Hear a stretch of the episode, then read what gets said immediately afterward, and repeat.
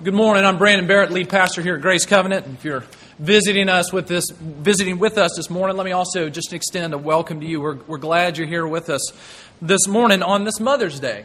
So happy Mother's Day.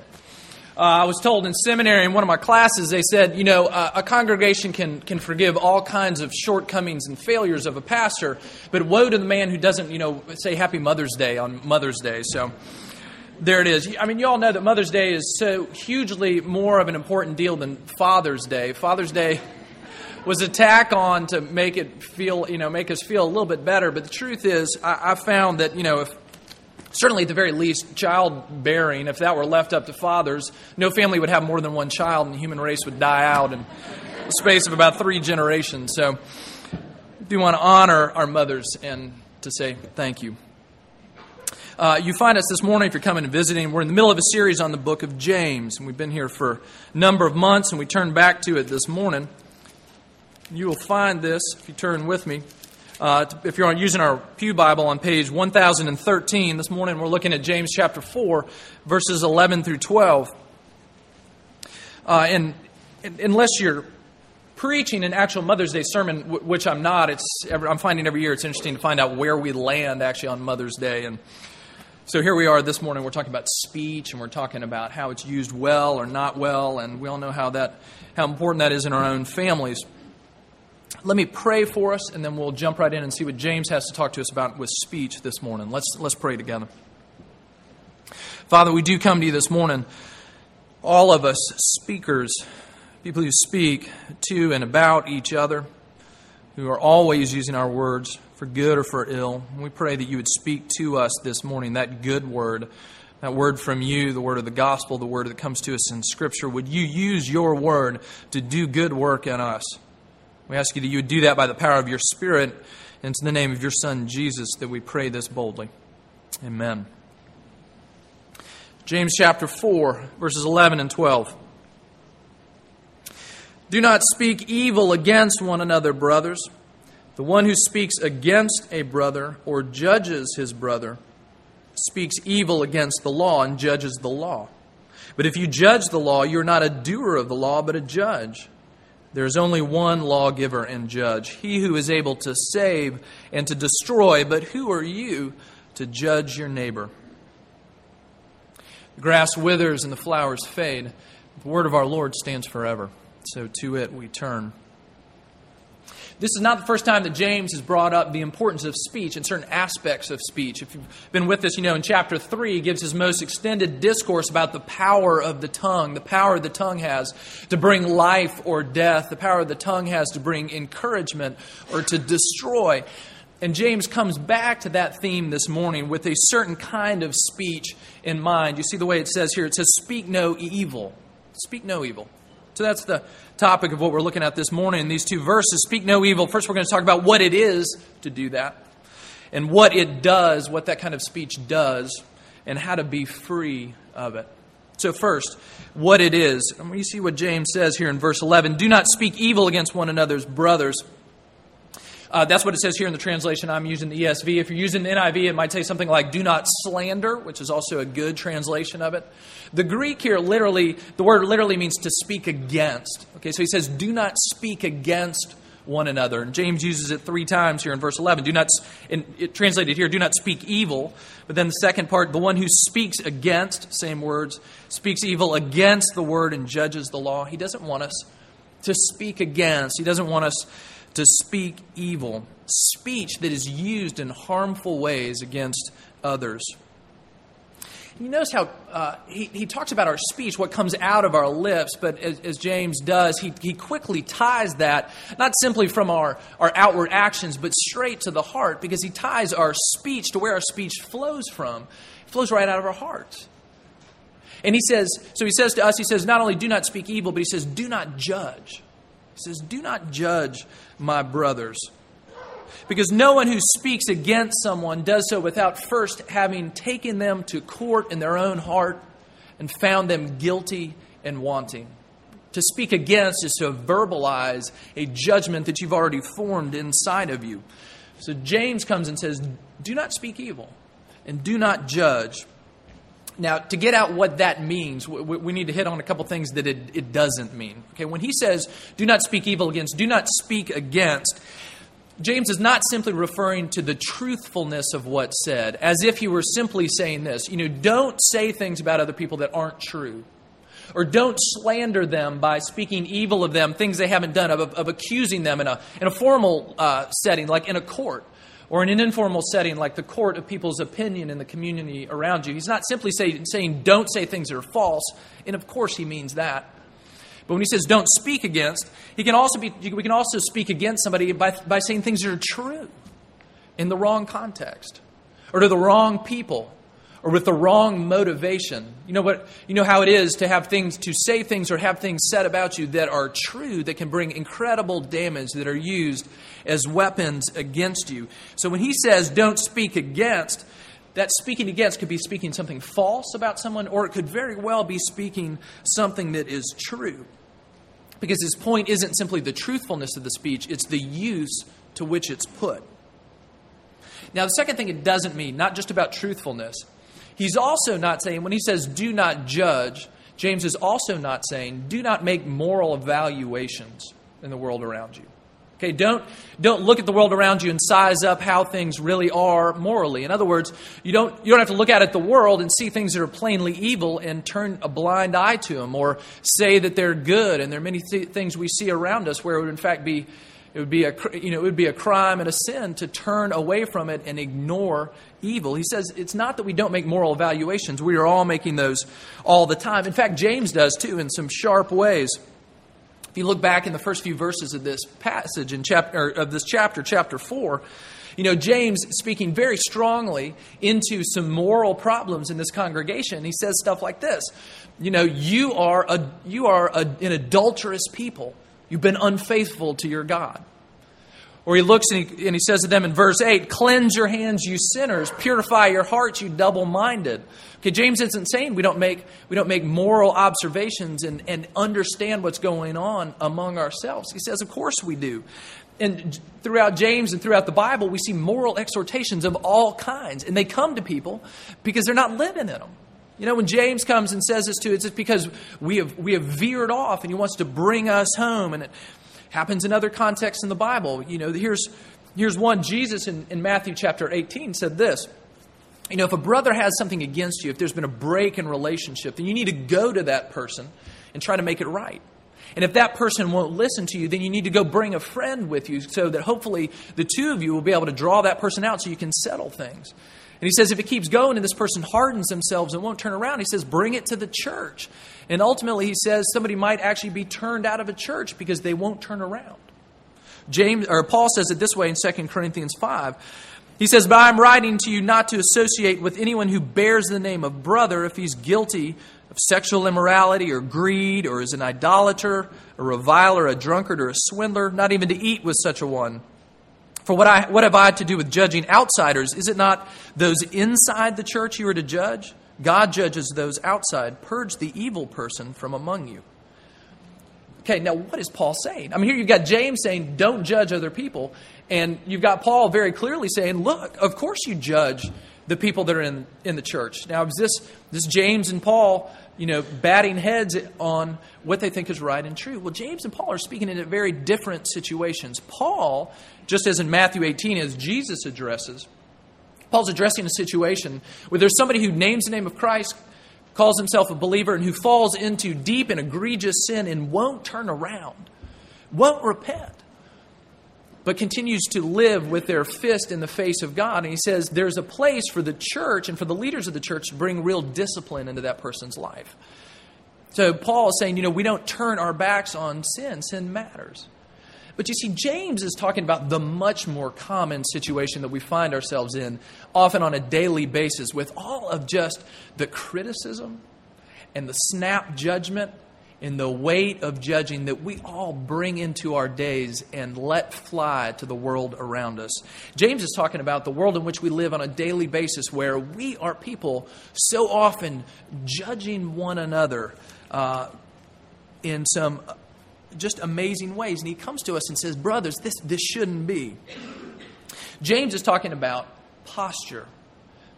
He's talking about our posture in relating to one another. Is it one of judgment or is it one of mercy and grace?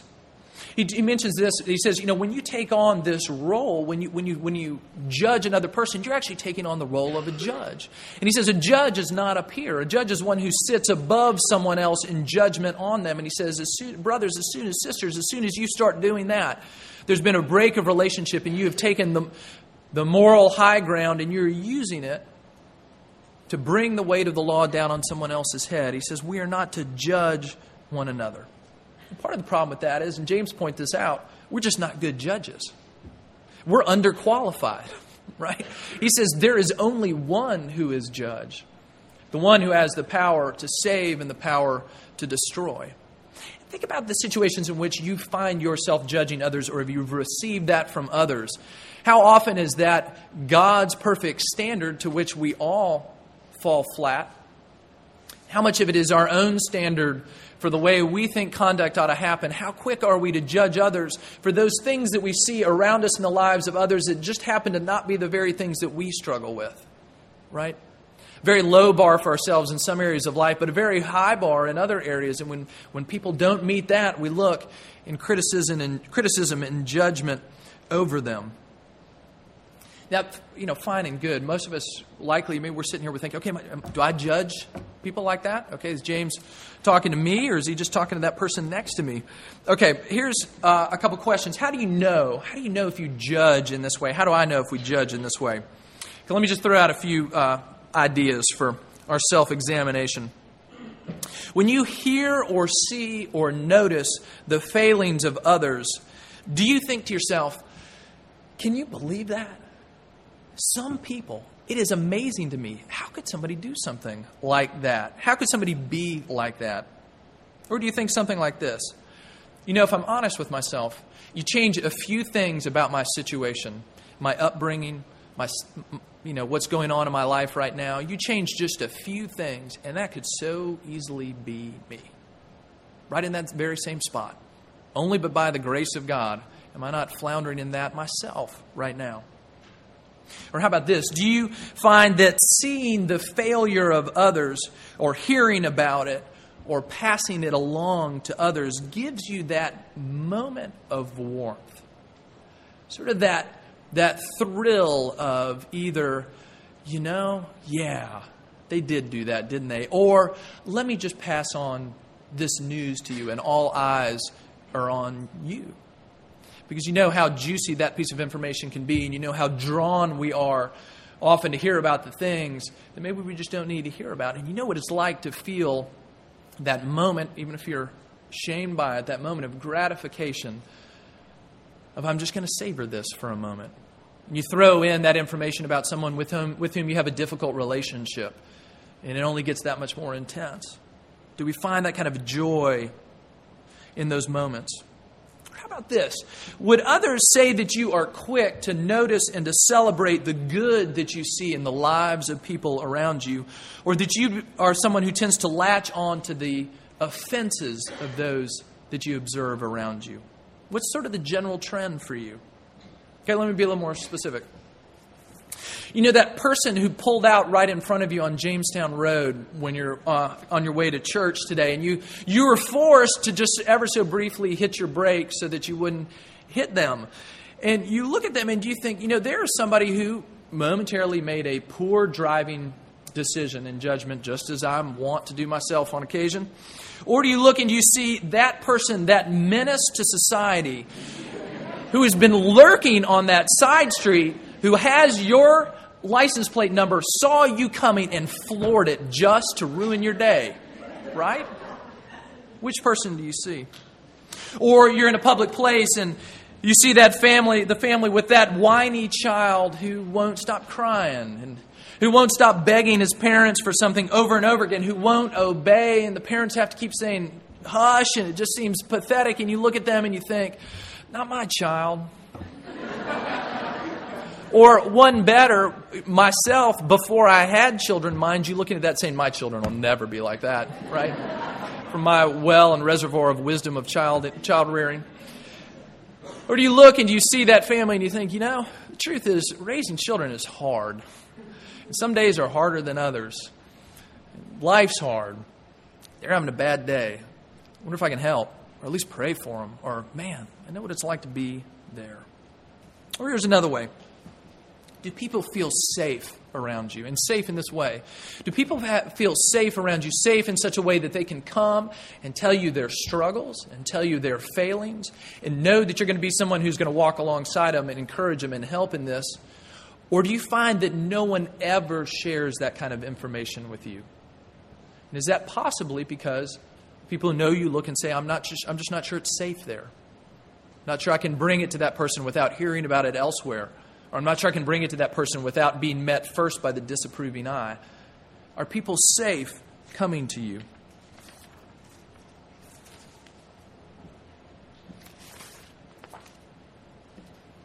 What about the behavior that, that grabs you? What is it that draws you into this judgmental kind of mind frame? What is it that, what is it that you bring down the gavel on in other people's lives?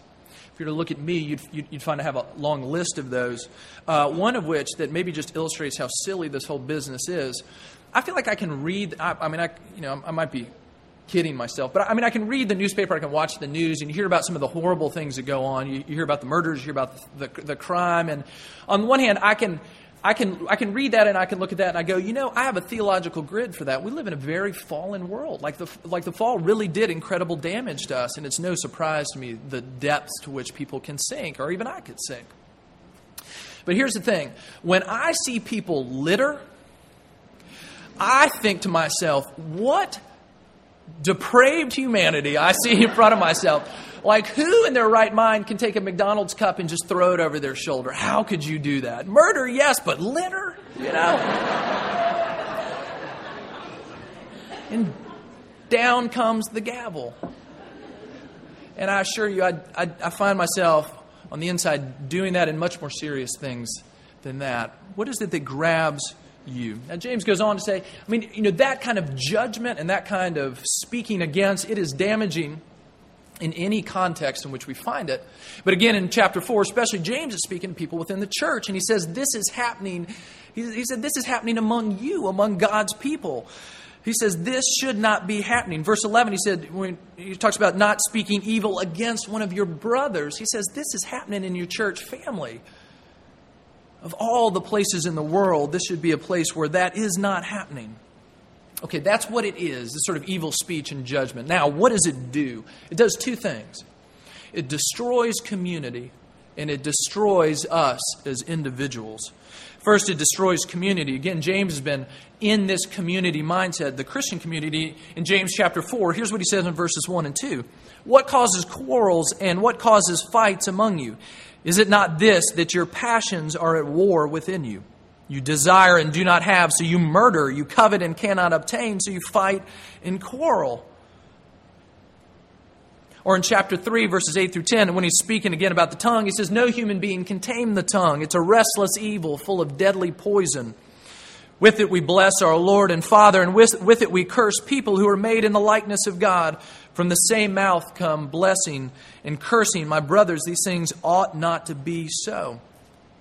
He says, This speech of yours, it is destroying the community that you're a part of. God's family says it is, it is causing ruptures, and you have to stop. You have to stop the hemorrhage that's happening even among your community.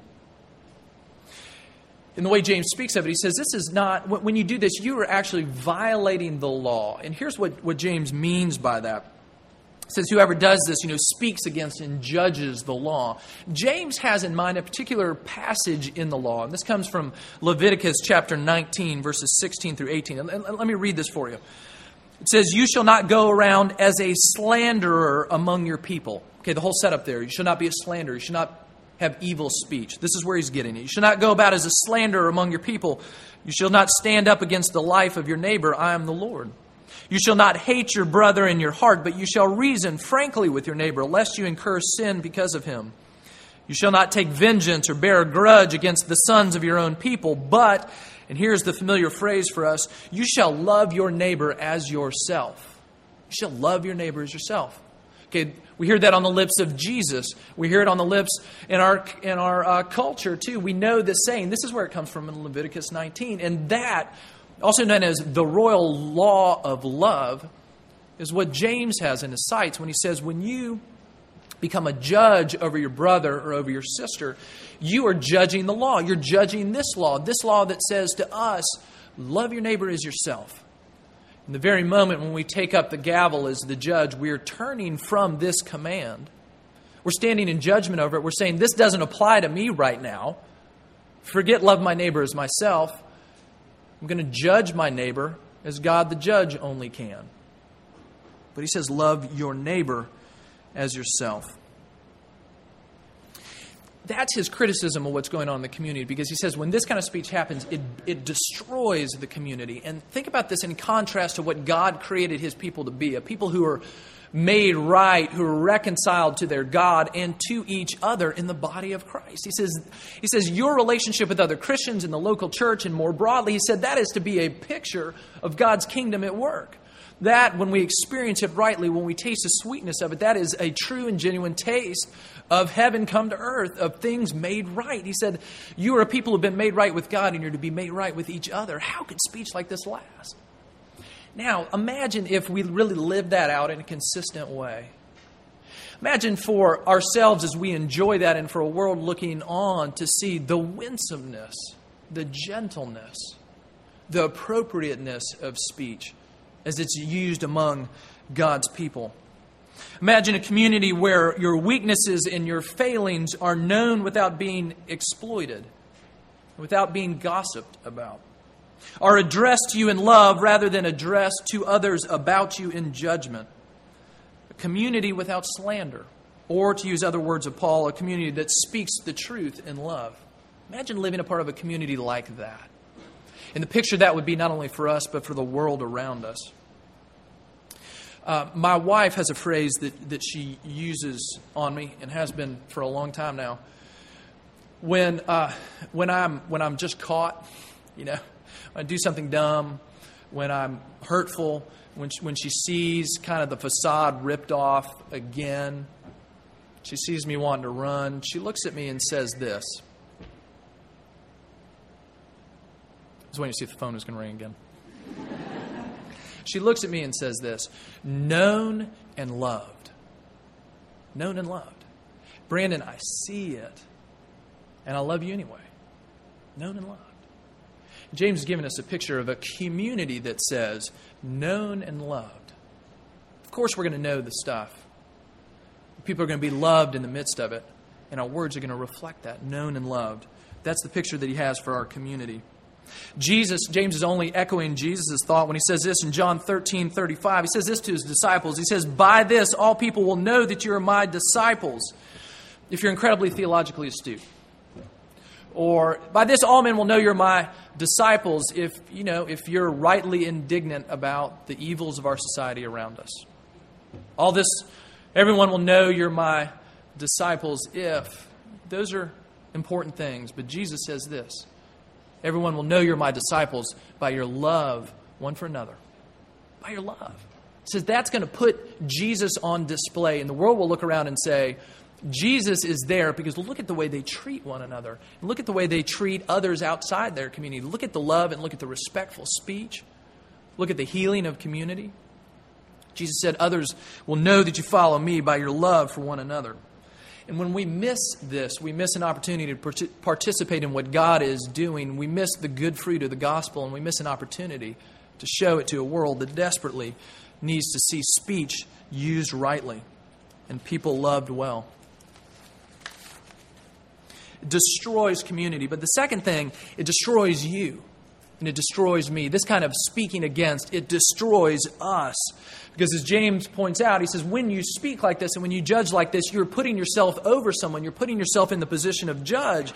And he says, you know, you are not. He says, you're, he says you're being a judge over the law rather than a doer of the law. Do you see that phrase in there? It's an echo of what James had said earlier in uh, the first couple chapters of James, where he says, you know, you, you, you double minded people. He says, you know, you, you ask, but you don't receive all this stuff. He says, because uh, you are not, you are hearers of the law, but not doers. He says, you were to be doers of the law. And so when he says it destroys you, he says, when you are not functioning as a doer of the law, but rather a judge, he says, you have stepped outside of what your calling is as a human being. You're going cross purposes to the way you were designed because we are designed to be in right and submissive relationship to our God, in a relationship arm in arm with the people around us. We're to be made right in both directions. And so he says, when you take yourself away from that and become a judge rather than a doer of the law, you've forsaken what is so central to who you are as a human being. And anytime we are trying to live a life outside of right relationship with God, living in light of Him in relationship to Him and in right relationship with each other, then we are running against the grain of the universe, against the grain of what we are created to be. He says that will destroy you. That will destroy you. To speak this way, to judge this way, destroys the community and destroys you.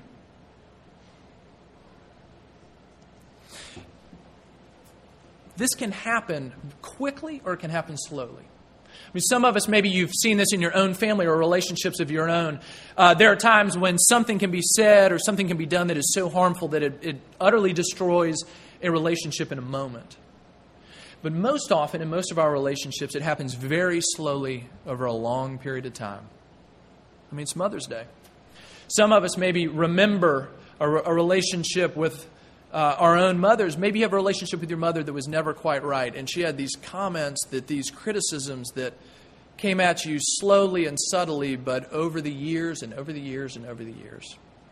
Maybe that's happened in your marriage. Not one quick, decisive thing, but this constant undermining. Or in a relationship with a friend that used to be so sweet and over the years has somehow imperceptibly, so slowly gone, somehow so sour. Think about the home in which you live. There are things that can happen, like our thunderstorm last night, that can uh, you know, send a tree down and destroy your house in a moment. Or you can go for years and years with termites eating things away from the inside, and you can't see it until one day it all just crumbles to dust. James warns us because these kinds, this kind of speech and this kind of judging can be so subtle because maybe for some of us, it's going on in us all the time, but it only leaks out in the subtlest ways. And the people around you over time know that there's some sort of toxic leak that they're being exposed to, but they just can't quite put their finger on it, but it's going to do its damage nonetheless. James says that's what it is, this evil speech against, and that's what it does. And he speaks to us also about how can we be free? How can we be free from this? For those of us who are speakers of this and the ways in which we've received it, how are we going to be set free from this? James points us to that in, in maybe what feels like an unlikely way. Look at verse 12 again with me. He says, There is only one lawgiver and judge, he who is able to save and to destroy. And on the surface, it sort of looks like just this, this bald uh, statement of God's power, and y'all ought to shape up because remember, there's one who has the power to destroy you and one who has the power to save you. And that is certainly true, but, but there's more to what James is saying. Because here he says to us, as we bring people before the court of our judgment, as we are brought before the court of others, where the verdict so inevitably is guilty, the sentence is brought, the gavel is dropped, and we are condemned. James immediately brings us into view there is a true judge there is a right judge who holds the power in his hand not only to condemn, but, and here's the good news the power to save, the power to vindicate, the power to set free. Because when James says we stand before the judge, James knows for his people, and we need to be reminded from time to time, we stand before a God who is holy. A God before whom, if we're honest, the Bible's clear on this, we all fail miserably. And this sentence of judgment to which he alludes is one that we well deserve. But James immediately brings him around and says, There is a God who is able to save. Because as he speaks to this congregation, he reminds me, he says, As you have come into relationship with Jesus, and James would tell us too, this is what is offered to us in Jesus a relationship made right, where there is in fact a judge, but one who does not simply stand above and beyond the bench, but who steps around the other side and comes and stands in the dock, not simply with us, but for us. Paul put it this way in Romans 8. He said, There is therefore now no condemnation for those who are in Christ Jesus. For the law of the Spirit of life has set you free in Christ Jesus from the law of sin and death. For God has done what the law, weakened by the flesh, could not do by sending his own Son in the likeness of sinful flesh, and for sin, he condemned sin in the flesh, in order that the righteous requirement of the law might be fulfilled in us, who walk not according to the flesh, but according to the Spirit. He's saying, The judge has stood and sent his son Jesus that we might be set free from judgment. That sin would, in fact, be punished, that the gavel would come down, but the condemnation would not fall on our heads, but on Jesus's.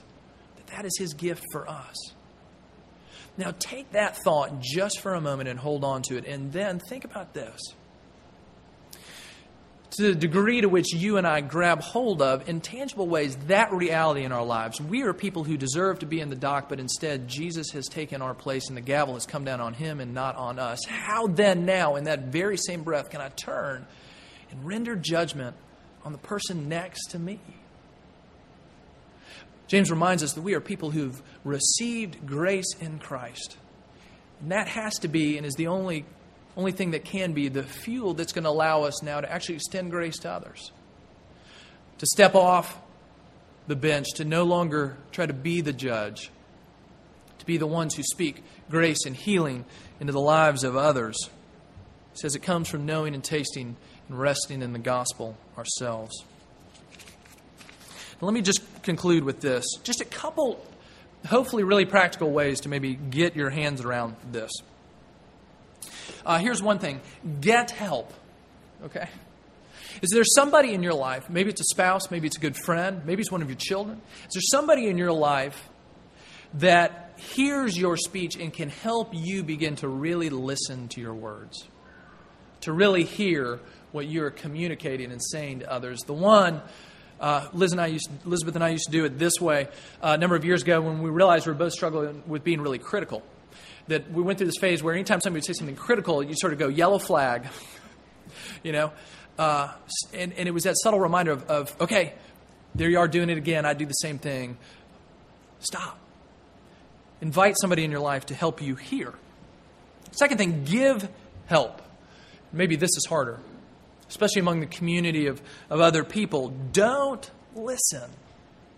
Stop others gently as they begin to speak things that you know and they know they shouldn't speak. You know that moment where something is about to be revealed that you just you know you just shouldn't hear. Love your brother or sister enough to say, "Wait, don't. Let's stop." Or that judgment that's coming out, information that shouldn't be given, stop. As we remind ourselves that we are to love one another, not judge one another, because there is a judge. I've read that there are theaters that have uh, some sort of that they have cell phone jammers. Okay, I have no idea how you jam a cell phone transmission. I'm sure it exposes us to some sort of radiation that's really dangerous. Uh, but it also apparently stops cell phones. So you could be in a theater and they turn this thing on and nobody's cell phone rings because the signal just doesn't get through. James is exhorting us to be a community where those signals, those evil words, just don't get through where it just doesn't go from caller to receiver, where they're stopped in transmission for the good of all of us. Another thought practice in small things. You, maybe you know situations in your life where you're led to speak harshly in moments of confrontation. Practice in small things. When you're speaking to your children over breakfast, when you're reading the newspaper and muttering your disapproval, when you're tempted to pick up the pen and write into the last word, gently put it back down. When you're driving across town and that menace to society comes your way, the words muttered under your breath, practice in the small things. And then finally, just this. Pray this verse. If you got a pen, write this down. Psalm 19, verse 14. Psalm 19, 14. It says this. Let the words of my mouth and the meditation of my heart be acceptable in your sight, O Lord, my rock and redeemer. Remind yourself of it a thousand times a day. Let's speak it into the lives of each other, and may we be people who speak well. Let's pray. Father, we do come in light of your conviction because we are people who use our words badly and to the harm of others. Lord, would you make it so that the words of our mouths and the meditation of our heart would be acceptable in your sight? O Lord, our rock and our redeemer. We, as people with broken tongues, we come to you, our redeemer, for forgiveness, and we find it in you. May we be speakers of grace to others. And we pray that this community would taste this deeply and that we would show it to the world around us and invite them in and show them a different way to live, a beautiful way to live, and a beautiful way to speak. And we ask this in the name of Jesus. Amen.